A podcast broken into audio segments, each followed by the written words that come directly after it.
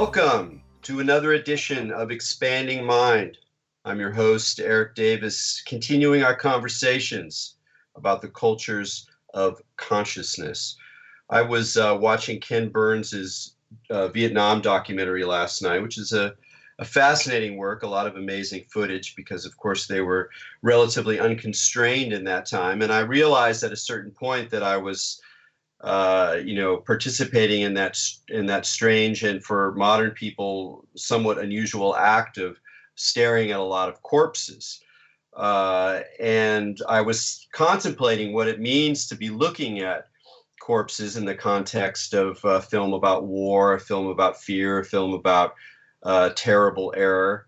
Uh, and it jived with me because uh, recently there's been discussion in the news about what to do with the vi- video fo- footage of the Texas church shooting in uh, Sutherland Springs. You know, they have this seven or eight minutes of video of this guy methodically killing people, including kids.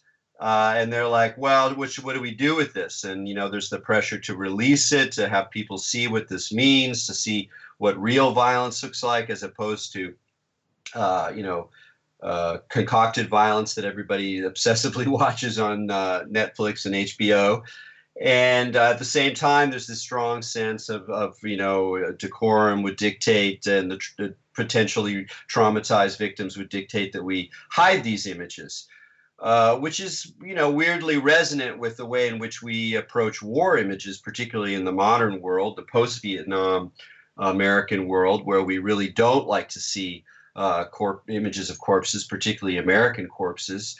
Uh, and there's this charge around, you know, images of death that is sort of right in our face, although we rarely look at it as such. It's always got to be under some other kind of story about news, about war, uh, about, uh, you know, the, the violence of, of uh, of uh, mass murderers and you know how do we think about that? How do we integrate that?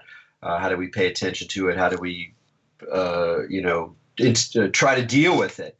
Uh, and it's it's this has been very interesting because recently I've been uh, tremendously enjoying a new book that's been edited by our guest today Joanna Ebenstein. And it's called Death, a Graveside Companion, and it's one of those beautiful uh, books that Thames and Hudson produces, filled with uh, uh, delectably selected images from uh, uh, the human archive, uh, put together with great care and, and, and fine notes. And it's a wonderful view of the images of death that have been part of human society. And, and Joanna argues a much more central part of human society than our current in our current situation, where we're much more concerned about it. Again, particularly uh, in the West, in, in, in America. Um, and uh, in addition to showing all the different faces of death, so to speak, uh, there's a lot of really wonderful essays in there about everything from you know, Victorian hair work, jewelry, to the history of the guillotine, to the dance of death, to uh, the tremendous uh, culture of death in uh, in in Mexico.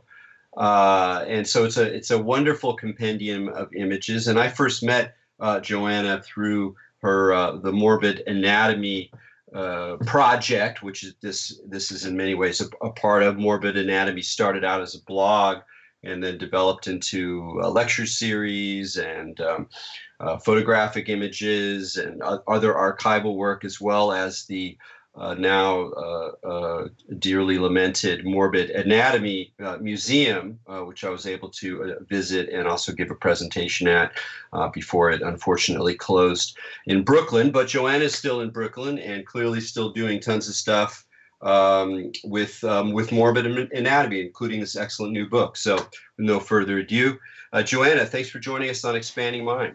Oh, thanks so much for having me. It's a real pleasure. Yeah, it's great. So, uh, yeah, let's talk, start off talking about uh, morbid anatomy and how it started in the in the blog. Like, uh, did you were you interested uh, in many different things and said decided to kind of focus on this for particular reasons, or it had always been a, a very strong uh, drive in your life, and you were like, "Hey, I'm gonna I'm gonna use the uh, the World Wide Web to get something going on this." Um, have a place very... for my obsession to to, to to explode. very very much the former. Uh, you know it's funny because i just i have all my stuff in storage and i've just been going through i just got some stuff out all my old notebooks and sketchbooks. And it's a great reminder of how many projects i was doing that went nowhere or you know kind of dead ended into something else. Morbid anatomy to me started as a um, one of my many interests was medical museums and kind of images of death and how those work together. So for your listeners who don't know oh, medical museums are these museums, the best known of which in the United States is the Mutter Museum in Philadelphia. These are museums all around the world that, that have um, human remains or kind of wax or plaster simulacrums of human remains, ostensibly to teach medical students and, and at one point a general public, excuse me, about, um, about the body. But they're now visited today by people that I feel like um, going back to what you were saying in your introductory remarks, in a time in which we don't have access to many images of death and the body has this new charge, they go to have this kind of experience, I would say. And so I was really interested in looking at these objects, both preserved human remains and simulacrums of them, photographing them and um, presenting them in such a way that it would encourage the audience to think about um, how they're made by humans at a particular time and place, how they, if unconsciously, express ideas about the ideal and aberrant body, and how they you know, and I think the book is really the culmination of this idea, how they fit into a larger narrative about images that relate to mankind's attempts to understand and make sense of the great human mystery of death. And one, one of the things that, that really struck me with your book, but it's also something that I've been thinking about lately. I've been, you know, thinking about um, you know, like, you know, my parents are getting older. They're not going to be around forever. I've seen other people, friends of mine, my generation, uh, you know, kind of a time when parents are starting to go. And, and the, the closer I approach the, that, that experience, it's, there's a strange dichotomy where on the one hand, uh, it raises some of the most, you know, profound issues about life, about loss, about meaning, about, uh, you know, God or the absence thereof uh, and at the same time, it's an incredibly physical, brute event, you know, and and and all of the sort of uh, uh, kind of grotesquerie of uh, of, of a of a dying or dead body, and that combination is such a strange aspect of uh, about it, it, at least in a modern context, where like you know, if someone dies, the moment you're yeah at, at that at that moment you have to wrestle with all of these profound emotions and melancholy and and again these sort of religious questions that arise even for secular people when when mm-hmm. death is in their face. And at the same time you know you got to deal with the insurance and you got to fill out forms and it's it's utterly banal but it's banal yeah. in a particularly charged and kind of grotesque way and I'm wondering whether that dichotomy you see as something that actually kind of runs through the story, or is it a particular symptom of our modern screwed upness about death and dying? yeah, eh, what I what I would probably say, eh, you know, what really interested me about the many things you said is the question about religion and God, and I think that's to me, you know, when I began to look at these images and think about, okay, what has changed in the past 150 so or 50 50 years or so in that these images that were once clearly super commonplace now seem utterly bizarre right? And i think one of the biggest one of the biggest changes is that we don't that most of us that many of us are secular today.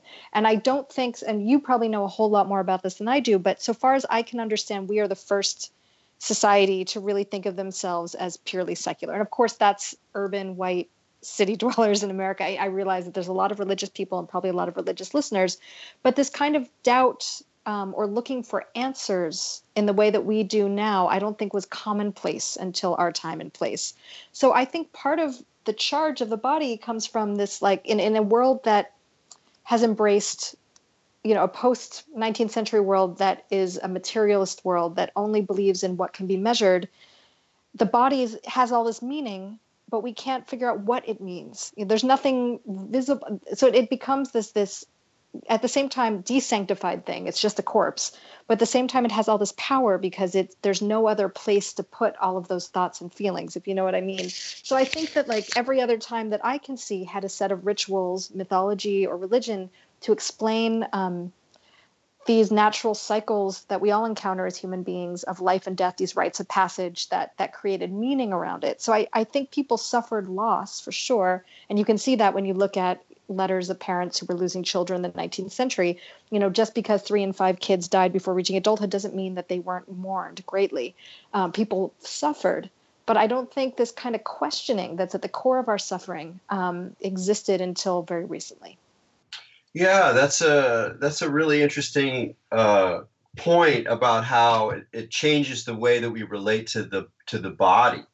Uh, that that losing the, the, that kind of religious frame makes us sort of wonder what do we do with this thing? What is it? Is it just this it? And yet it becomes um, altogether more charged because there's not really a larger story uh, to locate this yeah. e- e- event in.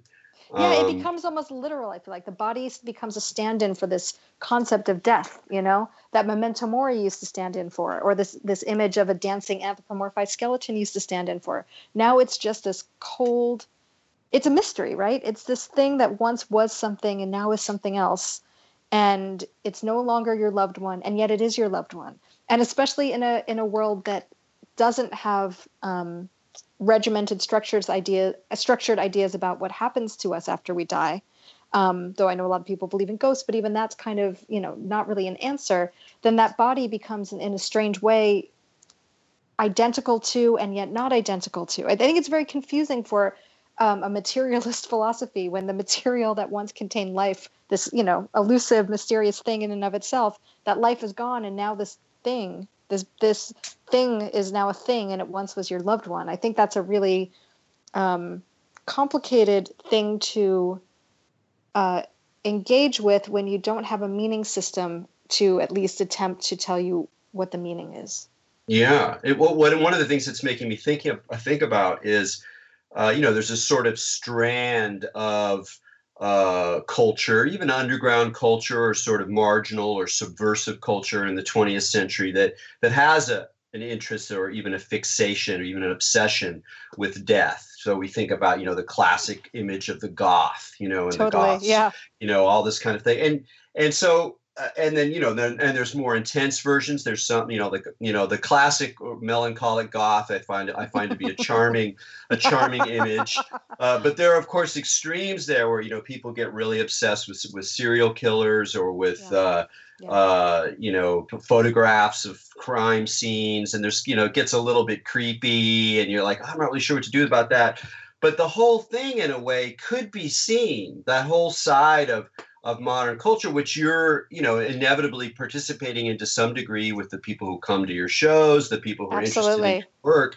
That's our but, audience you're describing, basically. Yeah. I, I, know a lot of those people, and meeting those people has really changed my views about them too. But go on. I'm sorry, I didn't mean to. Well, no, I mean, I, I wanted to talk about that because I know yeah. that you have that perspective, but you're not necessarily coming from that perspective. But what I was just thinking, the, the one little thought was that rather than seeing that as a lot of people do like oh they're just obsessed with the dark or they're unhappy or they can't you know figure out whatever it is that in a way they're doing the hard work of trying to maintain a culture around death and dying that is much more like what human beings have had for the vast majority of their lives where there's some kind of you know yeah. strong cultural relationship with the images all the images we see in your book whether they're you know medieval uh, christian images or whether they're you know the kind of uh, phantasmagoria in france in the 19th century or spiritualism that there's been all of these cultures of, of death and dying where there's some kind of relationship and we uh, lose that in the modern situation so in some sense the uh, the death obsessed among us are kind of carrying something forward that the rest of us are ignoring.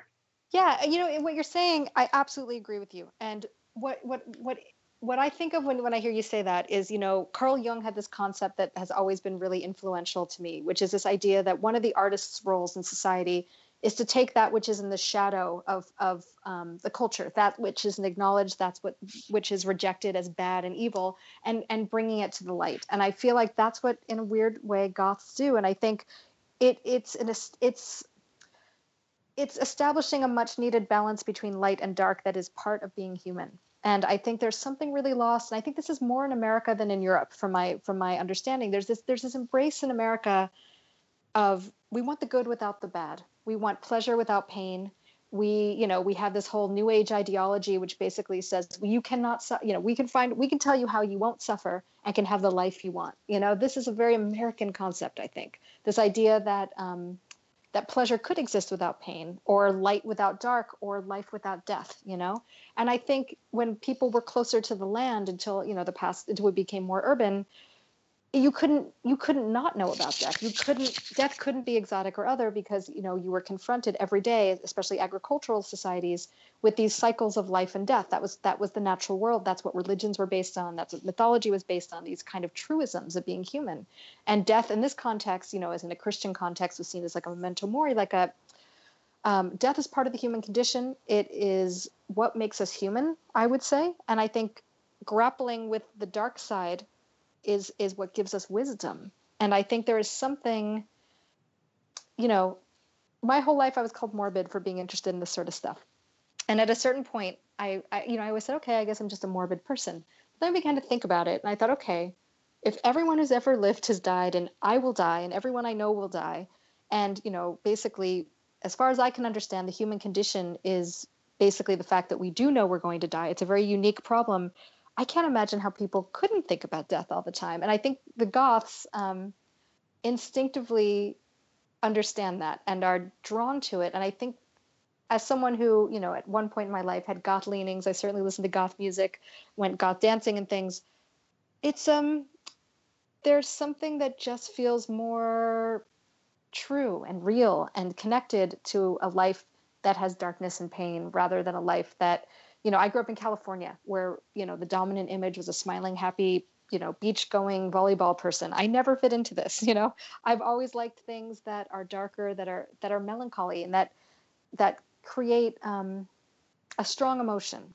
And I think death creates a strong emotion or contemplating death or, you know, experiencing death at a remove in these sorts of attractions that are in the book.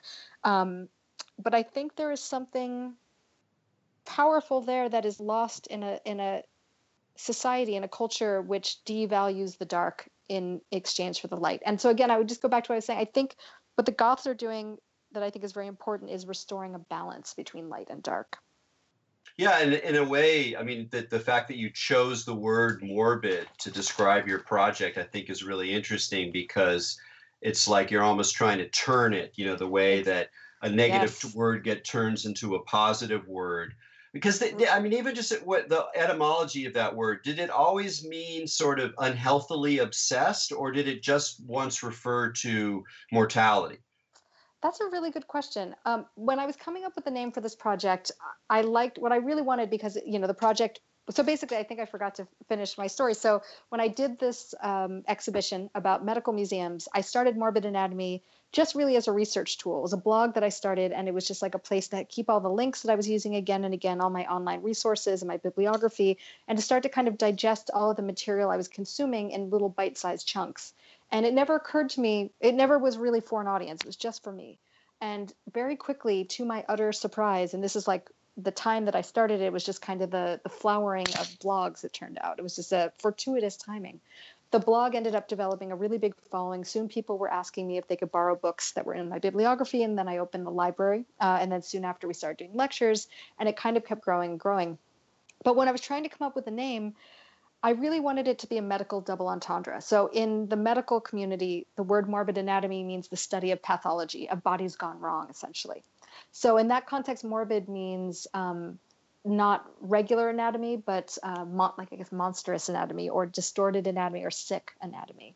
Um, where the actual word morbid comes from, I think that's a really good question. I I don't know. I'd be very curious to know. But it was also, yes, very much my attempt to kind of reclaim the notion of morbid and say, you know, the same way people have reclaimed all sorts of words. Um, I really, I really have given it a lot of thought and i don't think it's morbid to think about death i think it's actually morbid to pretend death doesn't exist which is what i would argue our culture does yeah yeah i'm, I'm very much with you here. I mean i, I think i've though though not um i'm not quite in a in a gothic temperament uh i've always but i've always had a you know interest in in in horror uh, and more in a kind of religious sense, I think. I've been uh, aware of death, and that that one of the things that I have that I most appreciate about religion as someone who's very, very interested and very influenced by religion, but in other ways is not a I'm not really a religious person. It's just sort of where my aesthetic resonates, where a lot of my ideas come from.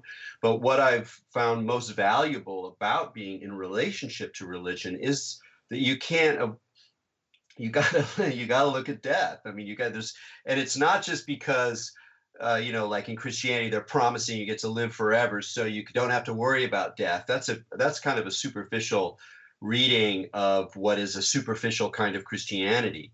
Uh, that you go you go deeper and you realize that this question, this remembrance of death, that this memento mori, which is such a part of Christian culture, and there's so many wonderful, wonderful images uh, in this book that we could you know go into all the details of these great uh, artists and how the images change over time. But one of it is just to you know remember the that the life this life is fleeting. That uh, too much investment in in your ego or your accomplishments is. Uh, is a vanity that that looks rather flimsy from the perspective of the end, and that everybody's in the boat together, and that these are actually really powerful uh, thoughts that don't require religion, but somehow being around it, and and you know, it's a very similar thing in Buddhism where they're even more, you know, they're not they're not promising you that you're going to get a, a nice cushy afterlife. In fact, you're trying to kind of avoid the afterlife. But the, regardless of uh, what happens after you die, um, the transience is is again in in your face, and it seems really clear in my experience that the the deepest joys of life and appreciation of life lie through that that portal through the fear and the um, you know the kind of having to deal with your own neg- negative reactions the way your body doesn't like it. You know your body is like oh it stinks in here. Ah it's a dead thing. It's a dead rat. Ah you know and it's like your body's like has a has a don't get around dead things uh, programming that's pretty deep you know much deeper than just modernity's quavering. And uh, and all of those things are really i think in the end quite uh, quite liberating. Yeah and i think you've just hit on one of the essential paradoxes you know i think um, and i try to say this in the final paragraph of the introduction like basically our forefathers seem to know basically all of them from every time and place that paradoxically, paradoxically, contemplating life, uh, con- excuse me, contemplating death leads to a richer life. And I think that is a truism. And I think when we avoid the dark and we avoid avoid confronting our own darkness, our own fears, our own mortality, then we do have a shallow and unhappy life, I think. And so, you know, one thing that I, I have always say to people who ask, why did I end up doing all this work and not, you know, have a nine to five at a publishing house or something, which was another uh, route that was definitely open to me in my early career, it's because I contemplate death. And I am also a secular person. I'm not religious, but like you, I'm I'm very very interested in um, in re- in religion and what it has done for people and, and how we're different from those people. But every time I would get on a plane, uh, which I was really afraid of, but I flew all the time, I would think to myself, okay, if I die on this flight, what would I do differently? And because I've been doing that regularly, it's a practice. It's kind of a memento mori practice. It's this it's this very conscious contemplation of death and knowing that it could happen at any time that has kept me doing things that I want to do with my time on earth. Because I actually, and this, um, also my background is I'm Jewish, and my grandparents on my father's side were Holocaust survivors. So I think to kids who grew up with grandparents in the Holocaust, this idea of death is really different. Um, you know, not only the fact that it was this you know so many people died and my grandmother saw crazy things and they got out and all of that. But also you know uh, just on a very basic level i think this this this feeling we have that death is never going to come is essentially the same feeling as thinking the sun is going to rise on the world just like it was the day before you know forever and ever and ever. And when i was a very little kid i remember my grandmother telling me that after hitler's troops marched into austria her best friend wouldn't acknowledge her on the street and that profoundly impacted me more than death. I just kept thinking about that. Like, okay, so the world can change in an instant. Everything you think is your world can can go. My grandmother never wanted to move to the United States. She didn't know English. You know, she had this whole different life than the one she had chosen for herself. And I think perhaps that creates a morbid sensibility, or, or at least a sensibility that that is more aware and um, aware of the delicacy and fragility of what we're experiencing right now. And certainly there's loss that goes along with you know when it when things end but i think because of that background and because i've been thinking about those things i'm more i'm more prepared for it. I, I don't expect things to last forever i guess. You know, I, I just reminded me of an interesting experience um, that I had that I'm, I'm curious what resonates with some of your your experience. Where there was a, a I lived in Houston for a little while, and there's a wonderful uh, funeral museum. Yeah, I've always Have wanted to go there. No, yeah, I always wanted to. Is it good? Yeah, it's it's dynamite. So it starts out and there's like tons of caskets, and they have like they have caskets for three people. They have these weird, you know, kind of aberrant caskets and stuff, and that's a lot of it. And then a lot of a lot of old school hearses. And then you get back, and there's some a wonderful 19th century display where they they show the early embalming equipment and talk about the history of the Civil War. And then they have some lovely, you know, but not not too many examples of the Victorian uh, hair work stuff that's really beautiful and stuff about. And then there's some uh, rotating shows there was one uh, when I was there about the the Pope's funeral with the the rituals around the the funerals of, of popes, hmm. and then they had, they had a wonderful collection of those uh, crazy Ghanis. Uh, oh yes, uh, I love uh, those. Uh, caskets, you know, that look like oranges and airplanes, or whatever. And they had like 55, 60 of them. I mean, it was really amazing. But the experience that I had with this was what, what I wanted to bring. It was a subtle and strange experience. So I showed up I was fascinated, you know, interested. I had that excitement one has when your curiosity is being satisfied and, you know, there's another dimension opening up and you're discovering things. Like I had never seen hair work in the flesh like I'd just seen it in, in photographs and I was like, oh, oh my God, look at this. And the people, you know, and you're intimate with it and the, the flows of history and the connection with all humanity and this and that and da da. And so I was going through in that kind of, you know, curious, happy museum mode. And then at a certain point, it was like, and I don't want to say the reality of it because that doesn't quite capture it, but that the mis the the the disturbing mystery of it kind of mm. seep seeped in. Mm. And I was suddenly like, whoa, like all this stuff that had just been like really fascinating was now like almost like a sh- like a kind of a tint like a tinselly veil around some mm. very grim reality that I was like trying to both approach and avoid at the same time through my curiosity. Yeah, and, totally it was a very strange feeling and i just wonder whether i mean since you you're you know i mean even just sitting down and going through your whole book i'm like you know oh shit another page full of skeletons finding in my flesh. Like what like there you must have some interesting days where you're like man i gotta do this again? So yeah. like what is it like for you to sort of live with the culture of of death so much in your professional life, in your creative life, in your intellectual life. Have you kind of found these sort of deeper layers to that encounter, both both positive and, and challenging? Yeah, I, what you describe yeah. Um, so basically, in the book, as you as you can see, uh, it's over a thousand images, and I had to write captions for each of those images. So that means I had to re- I had to get to know each image in that book at one point, and it was a very long month. it was like I got up in the morning and I started, and I went to bed at ten at night, and I was not nearly finished. And I'd get up. So I'd say I'm kind of there are times when I would say in my home I don't surround myself with images of death anymore. And I would also say that I know exactly the feeling you're talking about when you there's this kind of um, I think curiosity and aesthetics are both these mechanisms that allow us to to approach something um, and kind of get to know it a little bit. And there is something that breaks through sometimes. And for me, I had that experience only a few years ago. I went to a medical museum, and you know I photographed medical museums all over the world. Again, these are like spaces filled with skeletons and babies in jars and all sorts of other things and I got backstage access at this museum and I was so excited like you know I get to just take all the pictures I want. And I sat there and I was by myself and I was like oh I just feel really sad. Like I don't want to do that like, I just felt horrible. I felt a horrible sense of loss. And I don't know if that's getting older. I don't know if it's just that I've been in you know doing so much with this material for so long that it it it, it brought me to another point.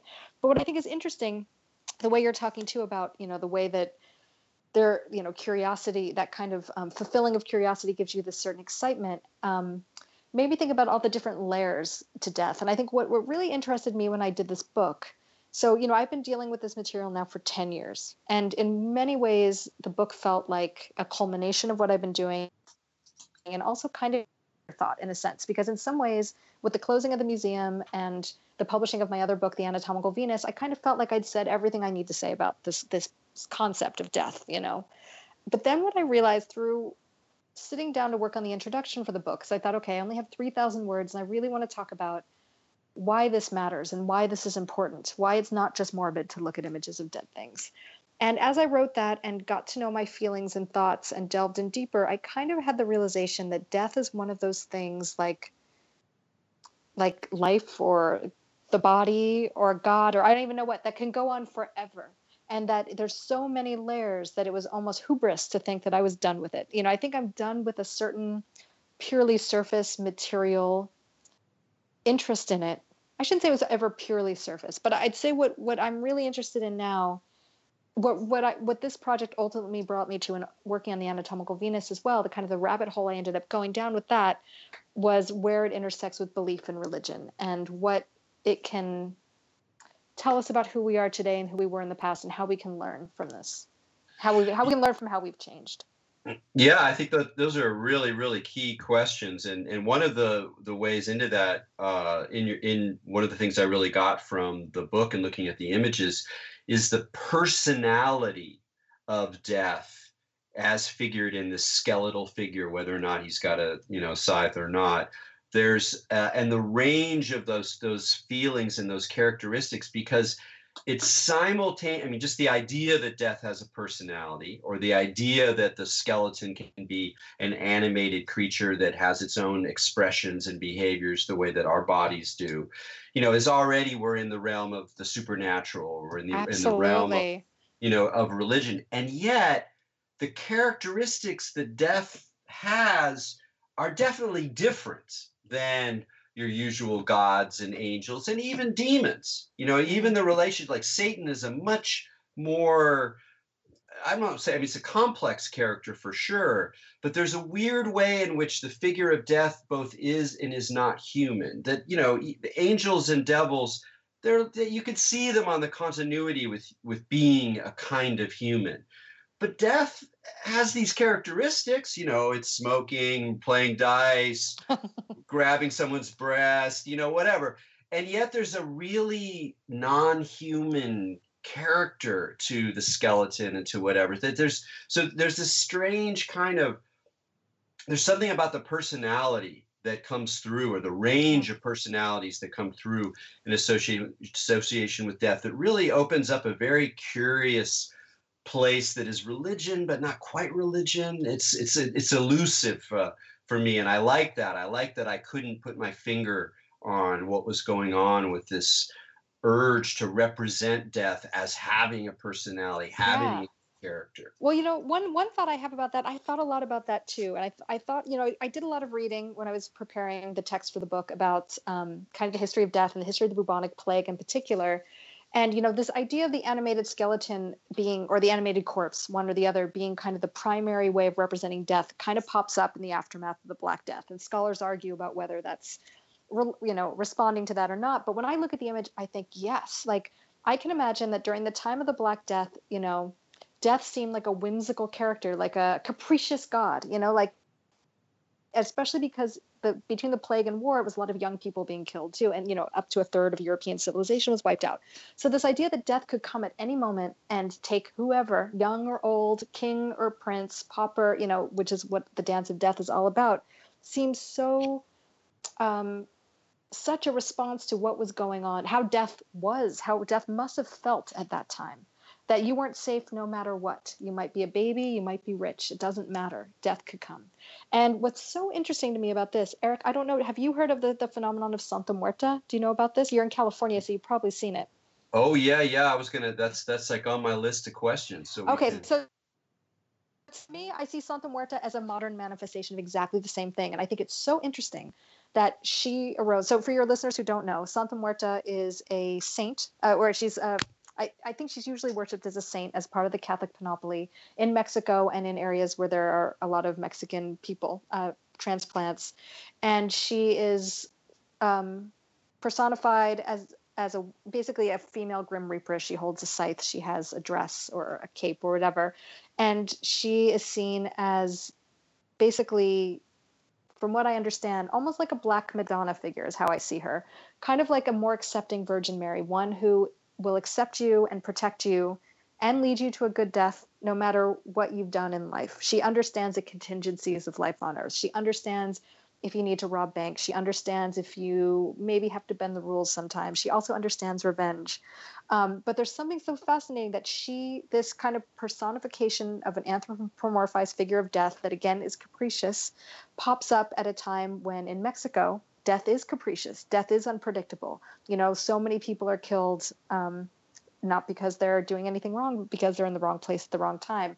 And I'm to me that kind of um, seems to suggest uh, that the original anthropomorphic, excuse me, anthropomorphized figure of death that popped up around the bubonic plague was responding to the same thing. So to me, I see that figure as a a way to personify a death that ha- seems to almost have a personality because she's so capricious or he's so capricious.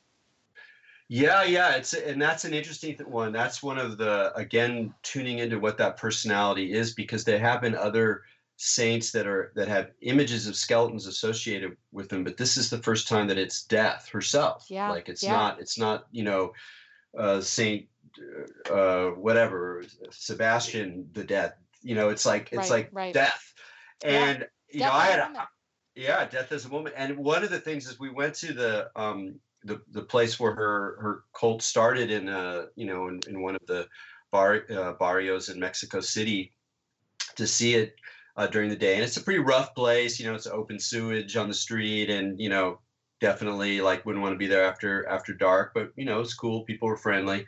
And one of the things that was really peculiar about the display is that she was in this beautiful white uh, uh, gown and it had and there were like these sort of angelic children around her and it had very much a sense of a of a kind of uh, Catholic Virgin Mary maternal sweet vibe but then just like five feet away there was a poster on the wall that had another figure of her with all of these basically sort of satanic heavy metal symbols around her Totally. you know, like really heavy occult vibe.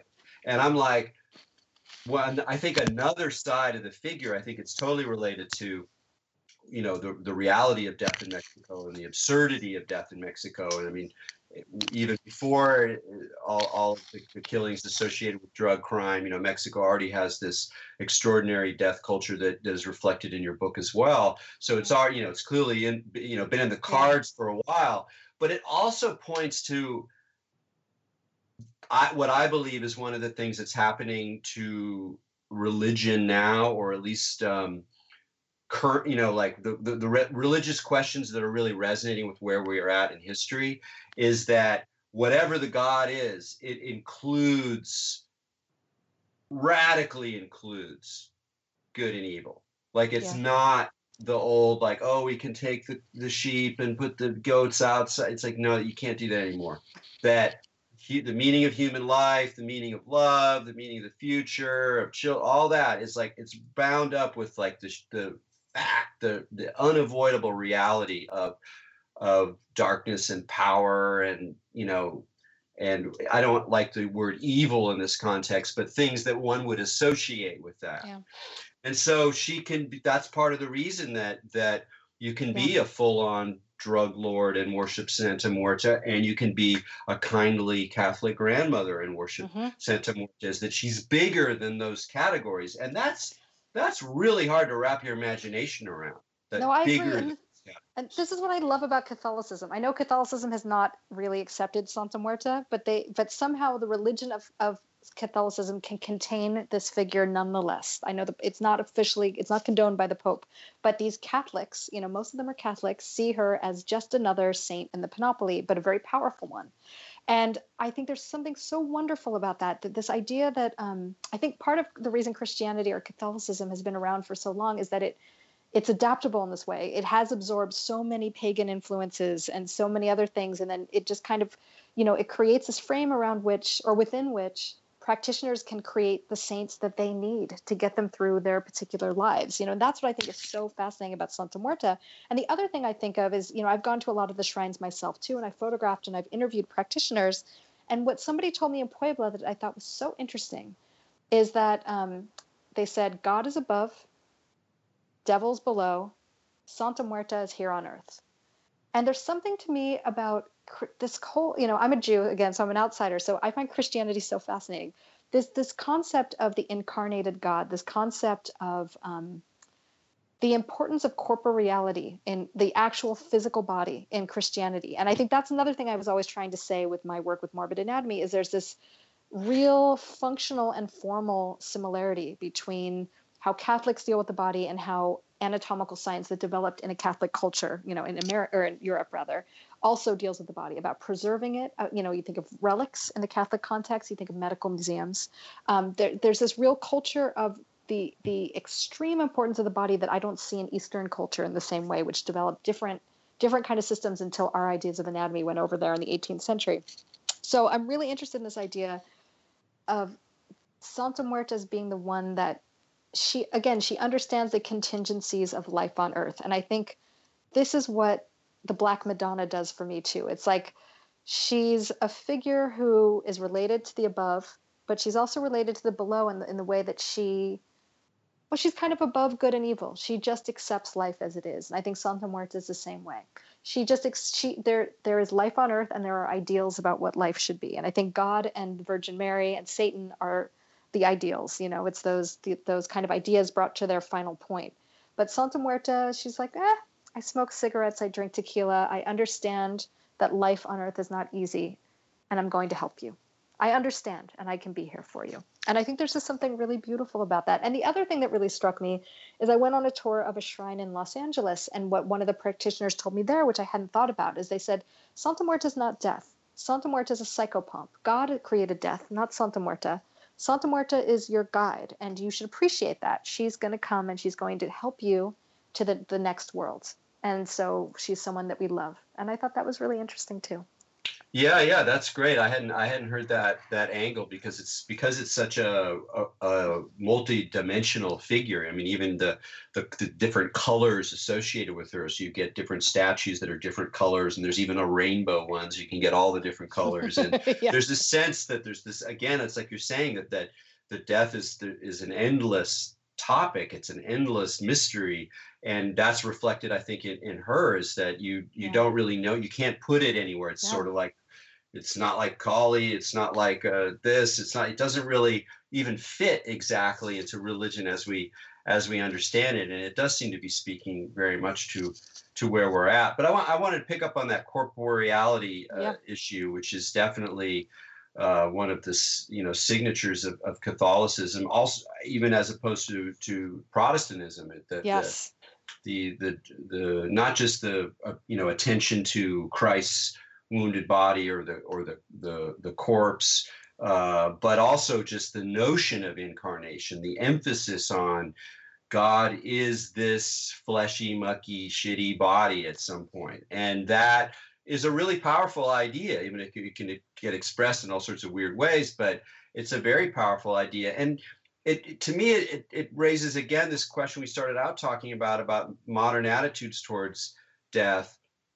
Where on the one hand, if you're like, look, if we're if we're now we're secular and we believe that death is the end, all that we have is the life of the body, then in a way we would be more carnal ourselves. We'd be more like aware that this is where it's at, that the meaning of life is this physical body that is going to die.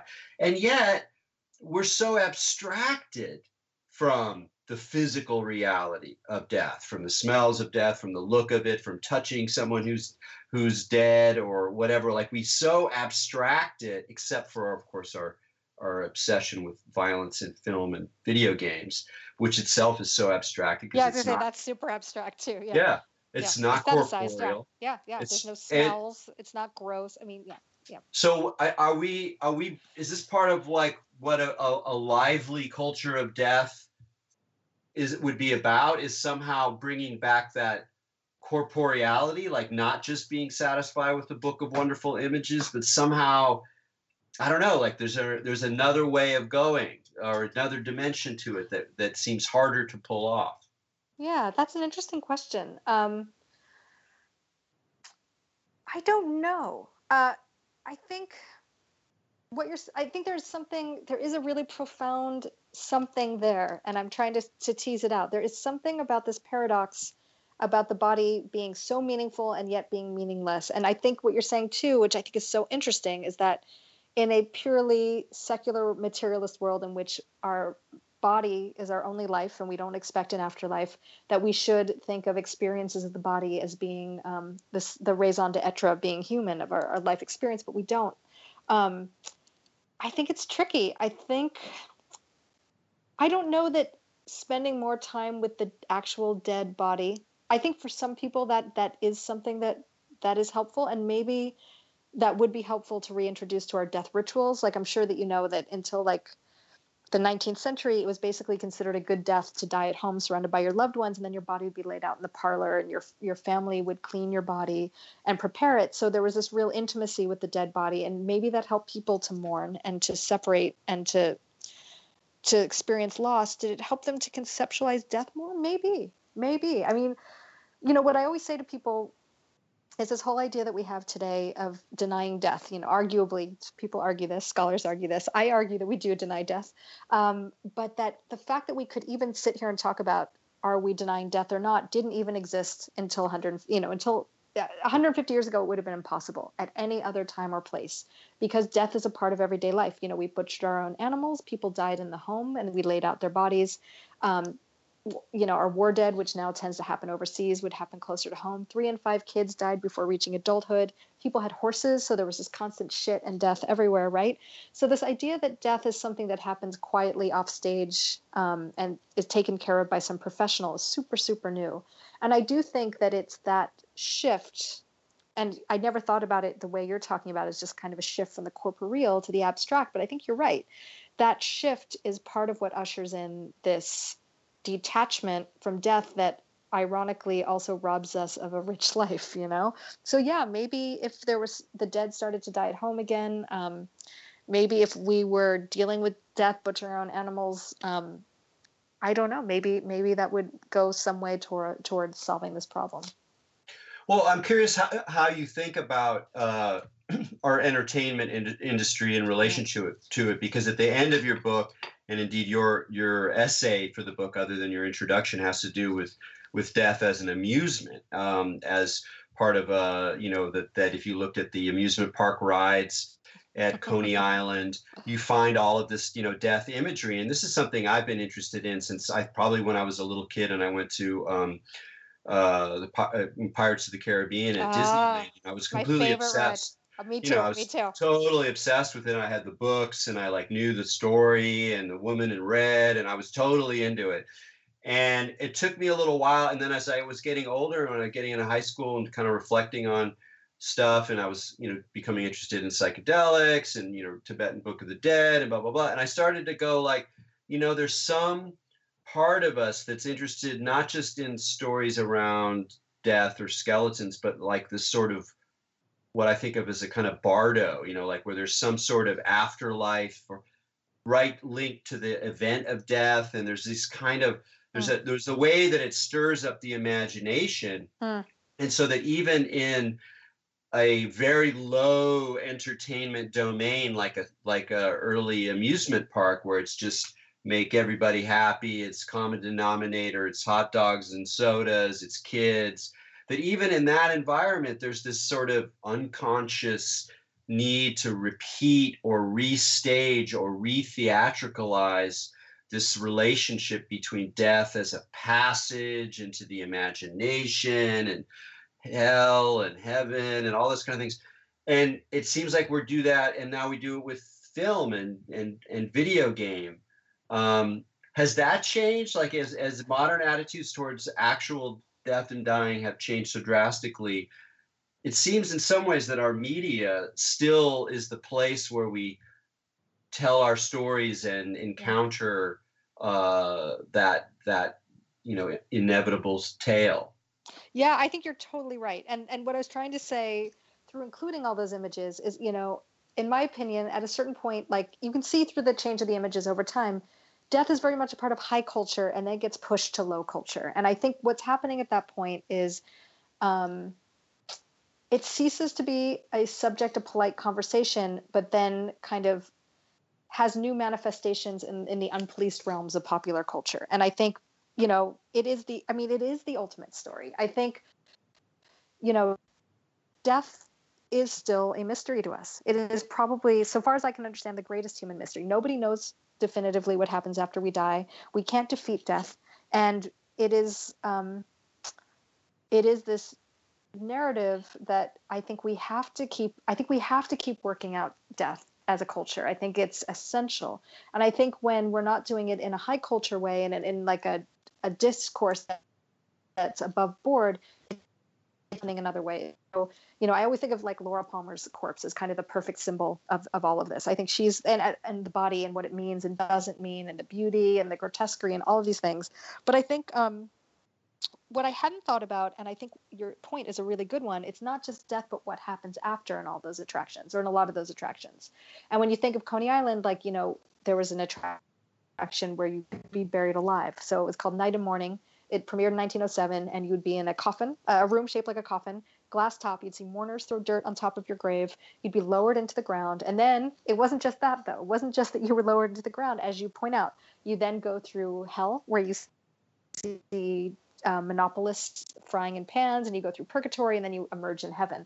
So there is this constant recycling of, of these narratives or these retellings that I guess are hope giving in some way, at least in the concept, especially in a secular age that doesn't necessarily subscribe to those beliefs anymore that there is that that all does not end that it's not just the body that we're not just purely material things yeah, it does seem to be uh, uh, staying with us. And then, uh, can you? Are you? We just got a couple of minutes here. Okay. I'm just curious whether you see thing, other things happening in culture today that are are really novel or, or new ways that people are trying to kind of square this impossible mystery in terms of you know yeah.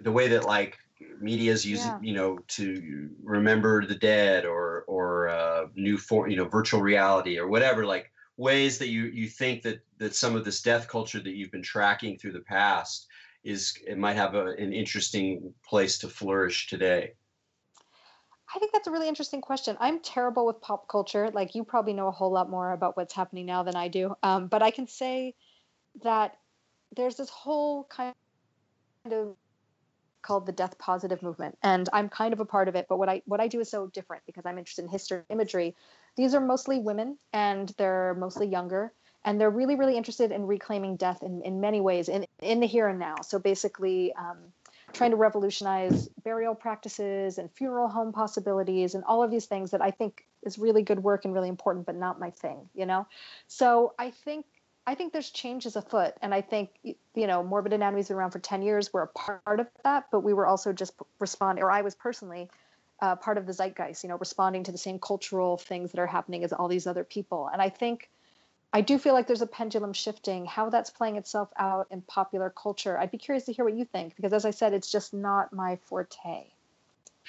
Yeah, I, I, think I'm thinking mostly of how people are using media to memorialize, you know, uh-huh. to capture stories, and that you know we're clearly going to be moving towards a place where there will be sort of simulacra of individuals clustered with recordings and perhaps even brought into sort of an uh, you know an altar-like form that will mm. allow memories to kind of persist in the way that you know, even now there's all these weird ghosts on Facebook, you know, dead people's pages and all that. You know, it's like we, we we're we're virtualizing the personality so that even when the body dies, there's this weird kind of afterlife.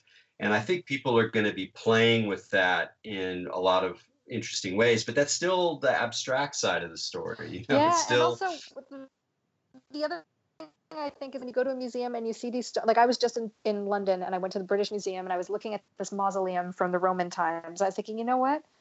That lasted. You know, I can still look at that in a museum. What's going to happen to digital technology? You know, I don't see it as monumental in the same way. I don't. I think it's all going to be lost. Yeah, there's a lot of uh, a lot of good reason to think that for sure. I mean, we live under the strange uh, excess of information that is uh, evanescent. Uh, one another reminder that all things pass. Yeah.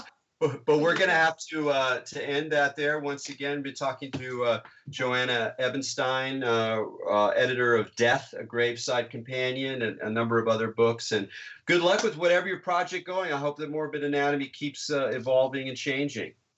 Thank you. And thanks so much for having me. I had a great time. Wonderful.